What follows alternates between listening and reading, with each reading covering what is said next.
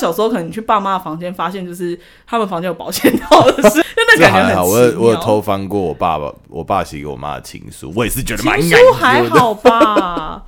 情书还好啊。你觉得男生在床上怎么样做才是贴心的？我觉得大前提就是你可能要留心女生的反应吧。嗯哼。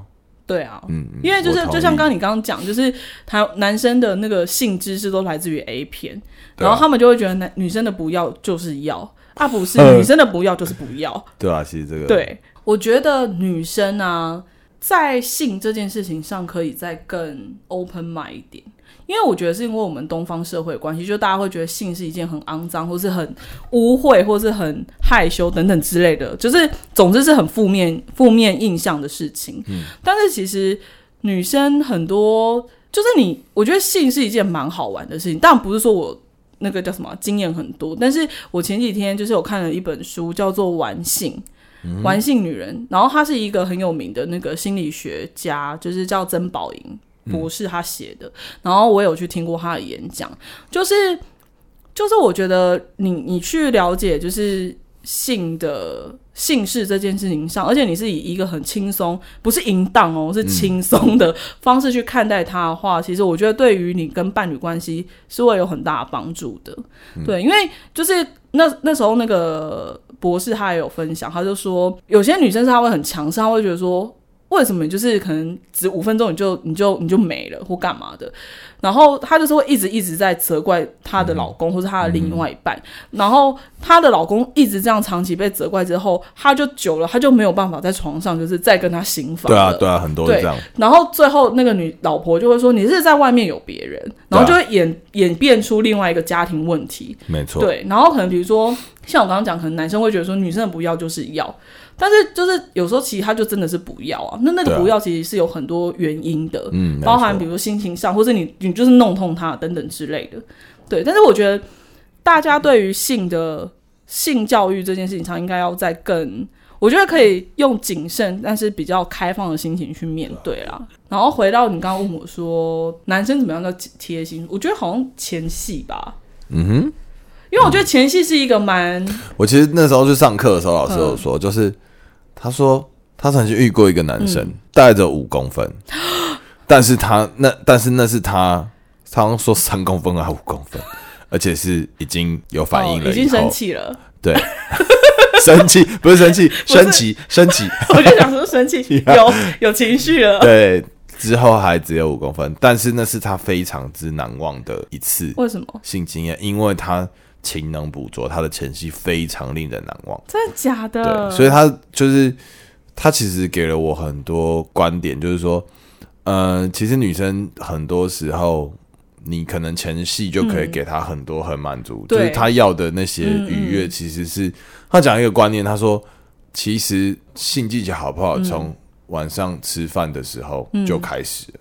哦，真的假的？为什么？对，就是他，你不是上了床才开始技巧好。对。上床前的那些等等，他就是前戏。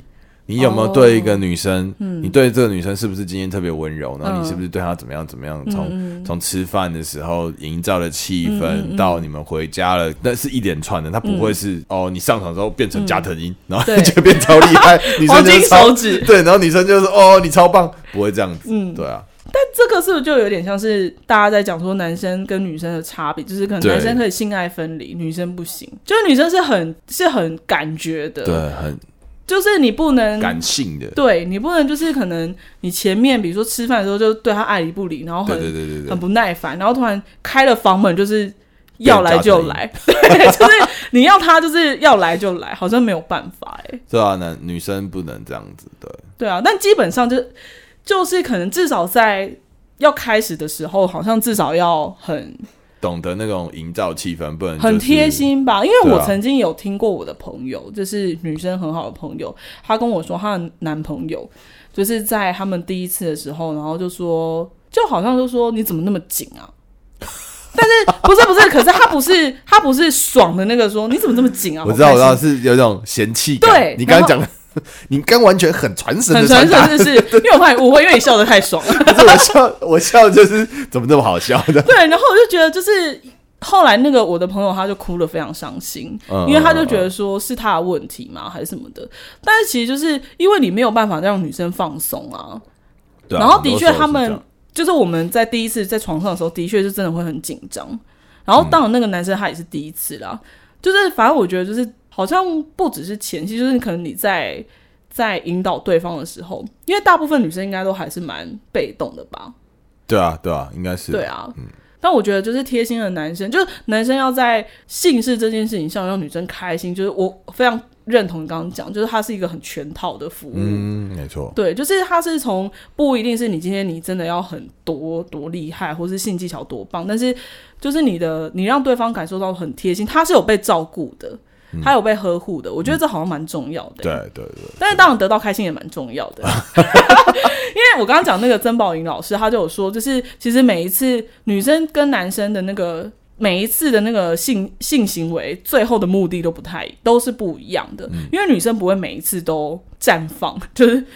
放烟火，但男生一定会嘛？嗯，因为男生最后就一定会放烟火，对。可是女生没有，所以就是女生的愉悦是来自于很多方面的。对啊，对啊，对啊，对对啊。所以我就觉得说，好像和谐的性是这件事情，其实就是不管多多久或什么多大小什么，其实都没关系。但是那一整套从开始到结束，它要是完美、是舒服的，是一个难忘的经验，对，对女生来说就是很够的。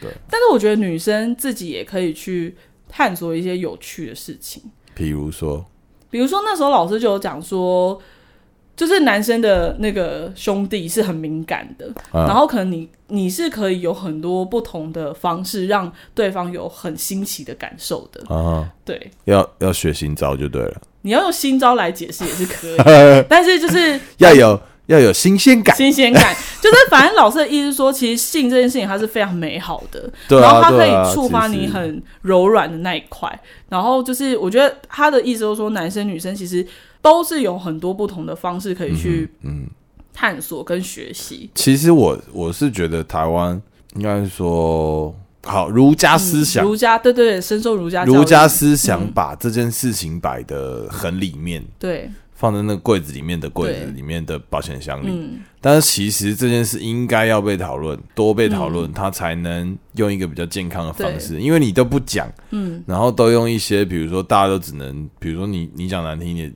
大家都会说哦，男生都只下半身思考，嗯、男生都只会看 A 片、嗯、，A 片教的根本就不是对的。但是我们以前也没有别的管道啊，谁、嗯、跟我们讲什么样是对的？对。对啊，没有。嗯、所以其实这件事情应该要多被。拿出来讨论，嗯嗯，他就很 peace，就很一般的事情。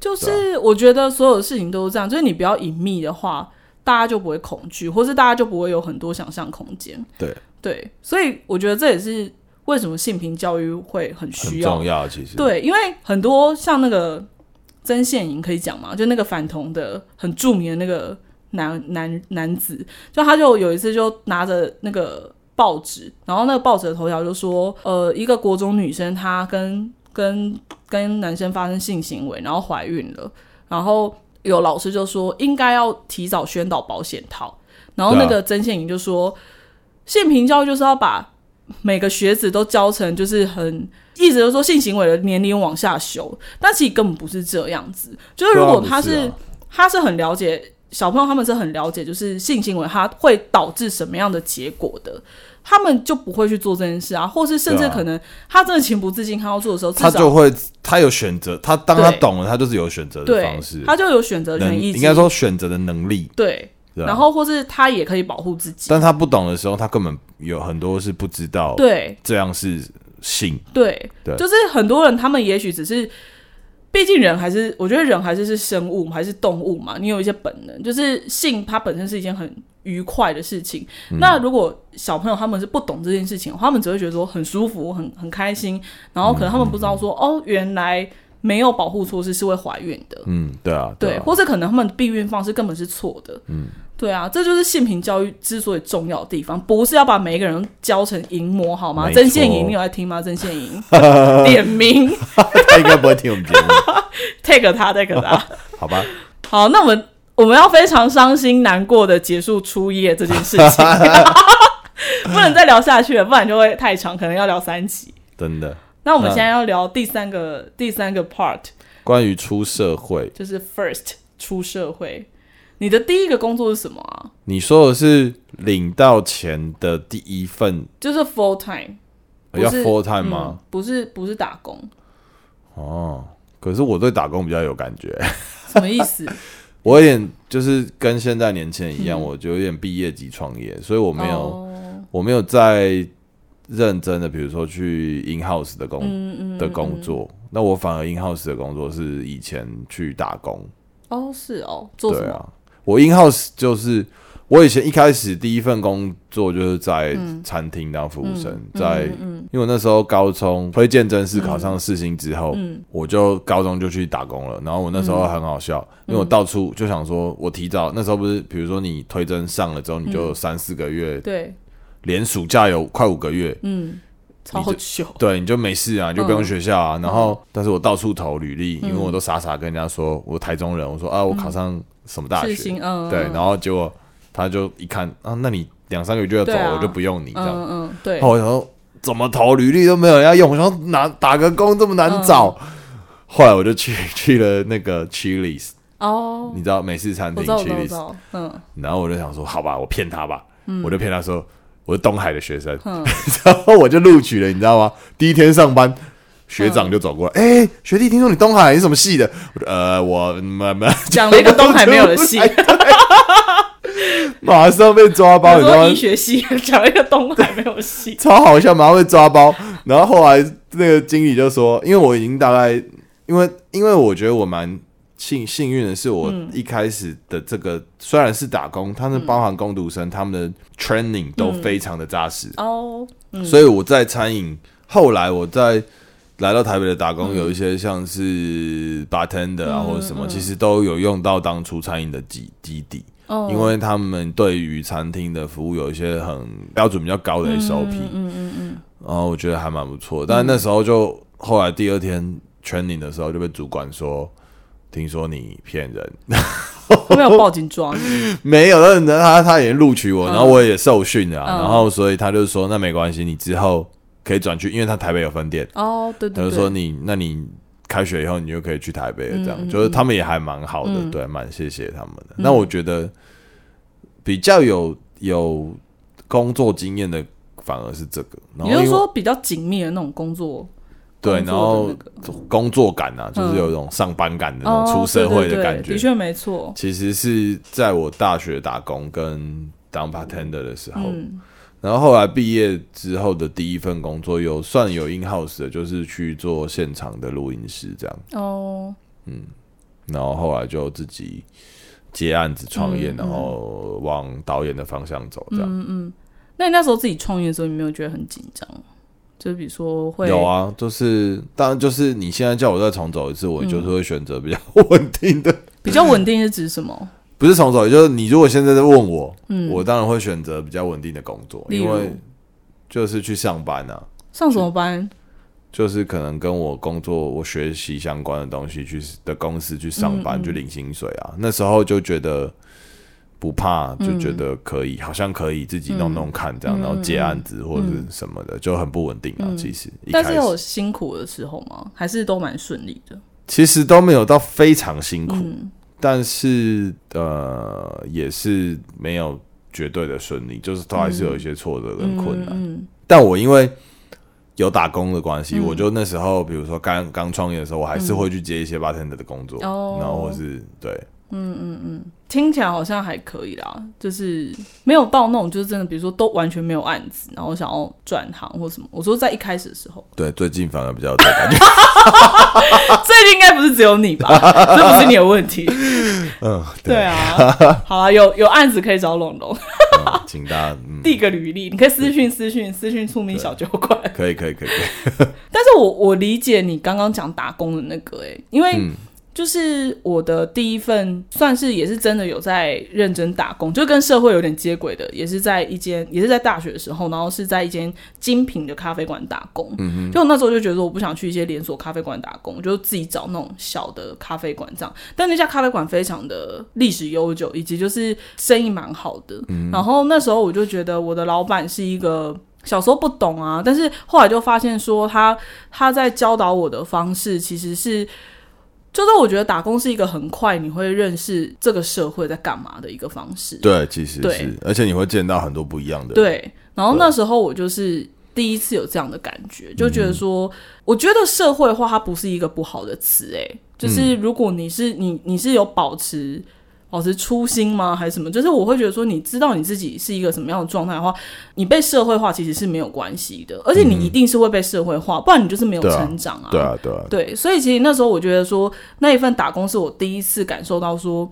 社会化是怎么一回事？嗯，对，而且又是服务业，就是服务业，就是你在服务客人的时候，其实是很，就是那是蛮赤裸的。那跟一般，比如说你坐在办公室打打文件，对啊，那完全那完全不一样。其实我发现现在的年轻人可能。不见得会想要做服务业或什么，嗯，嗯，但其实我觉得，其实做服务业才是我人生。我我觉得我蛮蛮庆幸，我第一份出社会跟社会接轨的工作是服务业，嗯、而且是餐厅，嗯，因为你会看到人生百态，对，真的。真的很有趣。然后你会知道，那个大概就是在嗯人生最应该说比较底相对底层的阶段，嗯、然后你会去面对这些人，然后你怎么样，你会知道说哦。呃，服务业的准则就是客人最大，嗯、但是这这个完全会到，因为我也常常说，我现在的工作像服务业一样，嗯嗯、但是这些事情它可以升值到不管你做什么工作，嗯，因为其实你不管做什么工作，你其实只要是人去工作，你都是提供服务的，没错。那你会知道，你其实会学会很多那个应对进退的拿捏，对、嗯，在那个时候，嗯、其实我觉得我很多那种对人的一些基础是那个时候。有点算练出来的，以及你的临场反应之类的。嗯，因为服务业忙起来就真的是忙翻呢。对啊，对啊。就我那时候咖啡在咖啡馆打工的时候，就是他如果生意比较淡，就真的很淡。有一阵子超淡的，而且比如说冬天就那种很冷的时候，就真的很淡。可是忙的时候真的很忙，就是他那个翻桌率就一直翻，一直翻。然后那时候我就会觉得说，就是可能本来你没有想到的东西，可是它就是会有问题。就比如说。那时候我没有背熟所有那个饮料的价格，就比如说拿铁多少钱，嗯、然后 espresso 多少钱，巴拉巴拉，那个东西可能你平常不会觉得这是一件多了不起的事情，因为你就觉得说，哦，那你就看那个菜单上就好了。嗯哼。但是后来就发现，就是当那个人一忙起来的时候，你根本连翻菜单的时间都没有。嗯，对啊。对，那你就算你只有那个一秒两秒，其实你都会被看穿，就是你是很不专业。对，没错。对，然后我正在那时候，我就会。这也会影响到后来我自己工作的状态，就是我会觉得说，不管我今天遇到什么样的状况，但是我觉得保持专业是一件很重要的事情。嗯嗯嗯、就算你不专业，都不能被看出来。对，就是你不能被看出来说你很慌张，或是你没有准备好，或是你、你可能是有问题的。可是这个东西，其实你如果说你去做别，就像你刚刚讲的，打、嗯、做一些打电脑啊、资料文书的工作。嗯其实你很难学到这种东西，因为我觉得那个冲击感很相对很薄弱。就是你的服务业就真的是，比如说你今天上错上错饮料了，你就是一定会面临一些冲突。比如说你会被客人骂，好，客人不骂你，嗯、那就是老板骂你。嗯，对啊。对就是你一定会有那个第一第一线的那个被冲击的瞬间，我觉得这是服务业才会有的状况。哎，嗯嗯，对啊，因为你一般可能打文件啊，干嘛可能也会有啦，但是我觉得那个冲击不会那么大。嗯嗯，对对啊，对啊，这是我第一份我觉得好像比较比较有感觉的。嗯，但你真的出社会之后，就是我第一次第一出社会第一份工作是那个制作公司，就是节目的制作公司。嗯。我事后啊，就是事后回想，啊，你上次有讲过金星娱乐，对，金星娱乐，就是事后回想一下，我觉得那时候是最快乐的时候。但是那时候的快乐，他可能不是听说制作公司都很超超超的，啊。那时候我朋友就跟我说。他就说你真的很勇敢，他说你居然敢就是去投金星娱乐。可是你念又不是念跟这有关的。可是那时候就是我的朋友他们都觉得我很适合做节目，就是都会觉得说，就是我很适合做节目。然后那时候我自己也觉得，因为那时候台湾的那个节目的环境也还。还蛮好的，还在蛮好的状态。嗯，所以那时候就是，总之就反正我就后来我就念研究所念到一半，我就毅然决然就觉得研究所很无聊。所以你有念研究所念一半？我念台艺大，然后我就休学，然后我就立刻去投了履历，然后就立刻就上班，大概前后不到两个礼拜吧。嗯，可见金星娱乐有多缺人。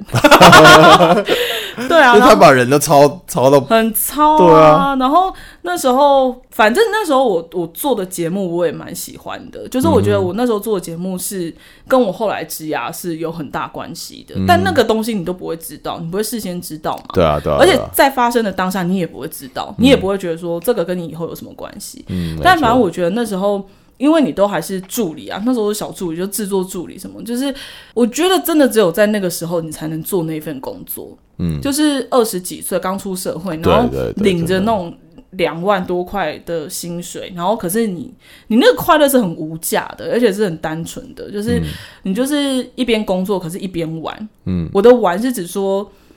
就那个不太像是正常，也不是正常，就是不太像一般那种上班族那种。对啊，对啊，对啊，硬邦邦的那种上班的状态。嗯，对，就那时候我觉得在那间工在金星工作的时候，是我目前为止我觉得蛮开心的一段时间。然后我在那个地方我也有认识，到目前为止都还是有联络的朋友，然后也都还蛮重要的，就是不是那种只是只是拉塞用，就是真的是可以，就是真的可以陪伴彼此。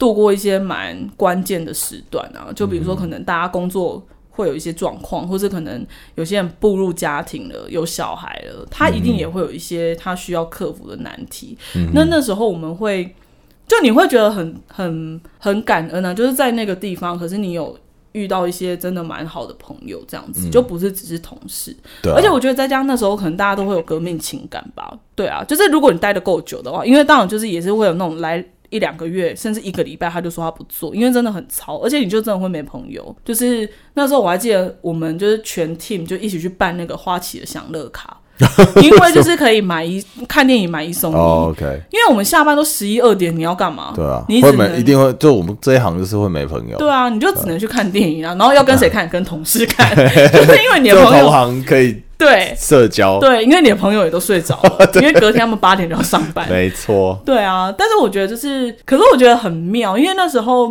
我觉得你第一份工作就会取，就会决定你往后的工作的价值观。然后这件事情在我还有其他我的同事他们身上，就是那时候在精心认识的同事身上，我觉得都体现出来。就是我觉得我们都会。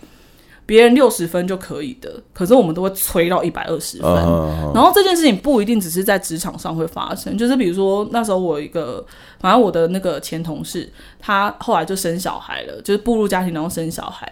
然后他有一次他就在跟我跟我们抱怨，他就说他觉得他觉得她老公很。就是都都只是比如说工作啊，然后工作下班完之后也不也不顾也不顾小孩，就顾小孩的东西的工作都漏，就是都是我朋友在负责这样子。然后可是我朋友就会觉得说他放不下，巴拉巴拉。然后他跟我们讲一个例子是，有一次就是她老公陪她女儿睡觉，然后她女儿一直不睡觉，那妈妈就是。一定会觉得，就因为一直陪到她睡着为止嘛。嗯、可是她老公不是，她老公是可能陪她睡觉大概一个小时，然后后来他就走出来，他就说他不睡觉，然后就把女儿留在房间内。然后那时候我朋友就强迫自己不要去，不要进到那个房间里面，因为他就觉得说。陪伴小朋友或是教养小朋友，不是只有他一个人的工作。嗯，对。但是，即便他强迫自己这样做之后，他当然也会不舒服，也会有情绪，所以他就在我们群组抱怨，他就说，他就说老娘就是太负责。然后我就回他说，不是，是我们工作第一份工作选错了，就是就是奴性过高，对，奴性过高，没错，就是别人觉得说啊，反正就这样啊，啊，反正就哪样啊，然后啊，这样也可以过，那样也可以过，可是我们就是会催到一百。时速会加到一百二，对，然后可能你又很很不容易放过自己，就是你会觉得说，好、嗯，好像可以再更好，或者好像可以再更怎么样，嗯，但后来就发现说，其他人都轻轻松松啊，嗯嗯嗯，对啊，但我觉得这是一个有好有坏啊，因为我觉得，因为在金星的那段时间太开心了，嗯、然后。一起就在那样的工作的状态下，其实，在那个时空里，就是反正天时地利人和，你拥有一群可以一起好好工作的人，其实是蛮难得的。嗯，对。然后，因为有那段时间，可能你往后的工作的经验，就是这也是命啊，不然怎么办？但我觉得这是好的，就至少对我来讲，因为我是一个蛮喜欢工作的人，所以我会觉得说，哦，那还还还不错。但是我的意思是说，就是如果是新鲜人的话，就是第一份工作就是会。应该就是大概会垫会建构好你之后的工作、嗯、工作的价值观这样子。对啊，对，因为你看到你的前辈都是这样工作，你看到你的同事都是这样工作，嗯、你一定会让自己跟到那个状态。嗯嗯嗯，我像我第一份就我刚刚讲那个餐厅服务生的工作，嗯、我的同事跟朋友到现在都还有在联络。对啊，这还蛮难得的。但中间的可能都已经不知道灰飞烟灭去哪里了。对啊，就是我觉得打工是一个蛮好认识这个世界的。对啊，其实我觉得还不错。对啊、然后而且不要去想说，我觉得很多。我不知道啊，但是我看到新闻，嗯，或是大家在讨论，现在年轻人可能都会觉得，哦，他一出来社、嗯、出社会，他就要有一个很不错的工作，然后很怎么样，嗯，嗯，我其实会觉得可以的话，让。自己先去练一练，就是先把自己放低一点。对对，先把自己放低，嗯、然后先去练一练，嗯、去看一看。因为有时候真的没有你想的这么简单。对啊，的确没错。而且其实就真的是职场跟学校完全是两码子事。真的是对啊。对啊，就是、我觉得我在念书的时候最大学到的就是，其实都不是学校教的东西，是我认识的一些学长学学长姐学弟妹的这些人，嗯、反而是人脉关系。嗯反而是，就是、嗯，对，有一些更多的工作机会是这些介绍的，而、嗯、而不是真的学校教你什么。所以，觉我觉得念大学有点像在学的是社交。我觉得我应该是说，我觉得学校教你的是一个基本的生存的能力。对啊，基本的。但是你可以在这些基本的生存能力上发挥多少，或是可以做到更好多好，这件事情可能是仰赖其他其他，比如像你刚刚讲，就是你认识的人，或是你。你工作上的状态等等之类的，嗯，嗯对啊。那你职涯上的第一个十年有什么感想？我觉得还是会蛮迷惘的，你会吗？我觉得我自己选错行，这是一个很大的共识吧？这个就不要拿出来讲了。真的哎，就是应该是说，但是其实这件事情我也有跟我的一些不是我们这个圈子的朋友讨论过，就是你看到有一些同学他们都。念医科啊，会计师啊，律师啊，反正就是一些你知道国家栋梁啊，嗯、然后 然后就是你就觉得他们就是轻轻松松，但我的轻轻松松是指说，就是他们就正常上下班等等，但是他们也一定花了很多心力去达到他们现在这个成就嘛，得到这些薪水。但是我意思说，就是可能在某些时候你们的起跑点是一样的，但是当你们选择一旦不一样的时候，这就出现了一个很大的分歧。可能比如说当医生的，他就是真的是当医生啊，然后就真的是月入就是十几二十，然后会计师也是啊，嗯，对啊，就是很忙的时候当然很忙，可是就是他们的那个收入你真的很难想象的，嗯，对，然后你再去问自己说，好，如果再重来一次，你会选择那样的职业吗？我觉得不见得诶、欸，嗯，但是。我可能会更努力用功念书，就是我的意思说，可能会让自己考到更好的学校。我后来就觉得，嗯，这也是我想要给可能会接下来会刚出要进入社会的年轻人的一个建议，嗯、就是说我为什么我刚刚会说选错行的原因，是因为我觉得。呃，以前尤其是年轻的时候，你就会觉得啊，自己喜欢的事情、兴趣，然后擅长的事情，然后甚至是你在学校学到的专业，然后都是同一路的时候，你就觉得啊，那毋庸置疑，就是要进入这一行，就是要做这一行。但是呃，后来就会发现，其实很辛苦的是，你在路上一定会遇到很多很多的挫折，嗯，然后但是你会面对现实，现实就是你要靠这个你所爱的事情所。所兴趣的事情为生的时候，嗯、其实它就是一个很大的冲突，就是他会做很多妥协，是不是？对，你会对于你原本一直脑袋中想象的那个自己的目标跟憧憬，嗯，它就会一直被破坏，嗯、因为你要面对现实，嗯、你要有很多很多的妥协，嗯，对啊，然后你就会对于自己所爱跟所憧憧憬的事情，会觉得啊。好像已经不这么美好了。哦，但是如果是换一个方式，比如说你选择你第二或是第三喜欢的事情成为你维生的事业的时候，嗯、那你一边还去做着你最想做的那件事情的时候，嗯、其实我觉得那是会是最最让人感到舒服的状态。嗯，那你第二想做的是什么？我第二想做的、现在吗？我不知道，还是说以前？现在跟以前有不一样吗？以前。现在，嗯，现在就是就没有，现在现在就想养家而已啊。嗯，我觉得这蛮实际的。但是但是好，应该第二想做的事情应该是开餐厅或开酒吧吧？哦，对啊，其实是想做的，也算是你的另外一个兴趣啊。对对啊，但是。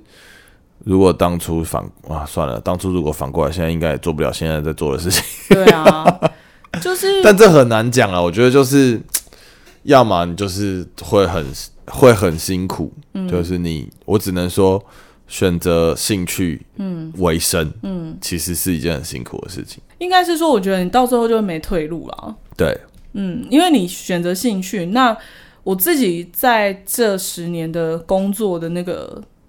职涯上，就是我很大的很大的感想是，我觉得你再喜欢的事情变成工作，它就会是工作。对，就是因为工作它就是工作嘛，它它是会有责任的，而且你是需要承担风险的。嗯，不是你今天就是你兴趣啊，就是搞砸那就算了，那就再重新开始。嗯、没有，你可能一搞砸，那就是成本，你根本没办法负担的。对，所以就是你在工作上你是会有压力的。嗯，对，但是。我自己觉得啊，就是如果再重来一次，好像也还是会选择自己喜欢的事情哎、欸。嗯，但是会希望。对啊，当然还是你要选自己喜欢，但他可能不一定是最喜欢，或是。但是我觉得那时候我咖啡馆的那个老板，他就我快毕业的时候，他就跟我讲一句话，他就说：“他说三十岁之前，你都可以尽量去试看看。”就是不要给自己太多的局限。嗯、然后那时候我要毕业之前，我就想说：天哪，怎么可能？就是因为那时候你就觉得说：天哪，你要毕业，你要就业，那就业好像就是一个生死，你知道，就是签生死状的感觉。就是 就是一毕业，然后你就觉得哦，你要你要开始，就是你的未来要定下来等等之类。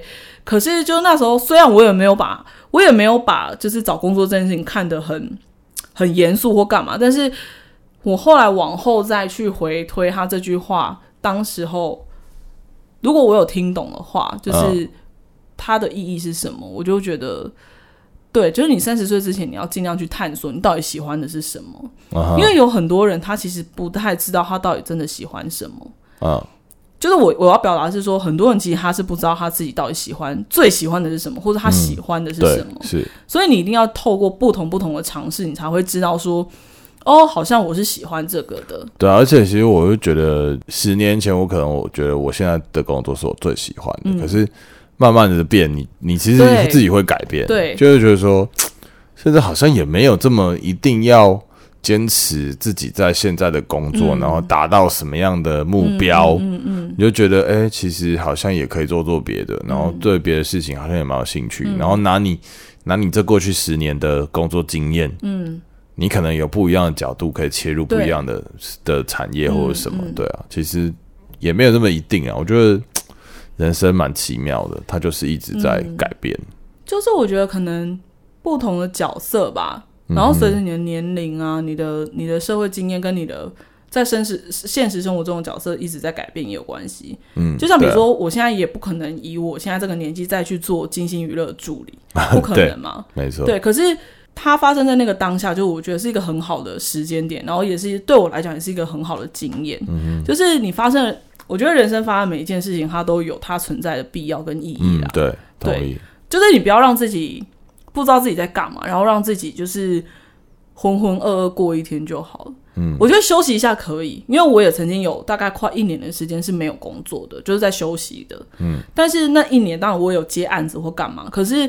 就是你就要很清楚知道自己正在休息，而不是就是过一天算一天这样子。嗯，对啊，所以我觉得，我觉得今年的那个状态应该会蛮蛮辛苦，就对于那些刚毕业的年轻小朋友们。但是我觉得也不要气馁，因为其实像我们，我们也是到现在也都还在摸索当中啊。没错，对啊，因为我觉得每一个年龄阶段遇到的难题都是不一样的。嗯哼，就是即便可能只是都是工作，但是我们遇到或者我们在思考的面向都不一样，嗯，所以也不要太快就是感到沮丧或什么。但低薪是一定的啦，低薪是无法改变的。if 你是传播科系的话，我们怎么总是到最后这么沉重？不会沉重，不觉得很励志吗？就励志或者对正向，对，很正向，就是带给大家一个美好的未来。那怎么办？书都念了。我觉得重点就是能开开心心的过生，我能开心的过生活，我觉得蛮重要的。嗯、那到底要选择什么样的工作或者什么？嗯嗯，就是寻找到自己可以开心的方式、生活方式活下去，我觉得就是是很重要的事情。那到底那件工作到底是不是你最想做的，或者是你目标到底达成了没有？等等的，我觉得，嗯、对啊，还是要。开心最重要，嗯、对、啊。我觉得就是没有没有想做的事情，或者没有梦想也没有关系啊。就是幸福，它就是一件蛮重要的事情。嗯，啊、然后我觉得幸福它不会是凭空而来，就是其实它是需要努力的。对啊，因为你你是在一个什么样的状态才是幸福，这件事情只有你自己知道。嗯，对啊，而且每一个人对于工作的那个。就是工作，他在生命中占的比例的大小也都是完全不一样的。嗯，因为有些人他可能觉得工作对他来讲只是一个养家糊口的方式的工具而已。对啊，对啊，对啊。那你的重心一定是放在别的地方啊。嗯对啊，就是我觉得不要给自己太多限制，但是就是开心，然后就是让自己好好的，这样就好了。要把握当下，这是二零二零年最重要的一刻，要珍惜你身边的人。真的。对啊，就是经过这一年，就是大家应该会蛮有感触的，所以就希望大家都好好的喽。好喽，那今天就先这样喽。好，先这样，下次见，拜拜。拜拜。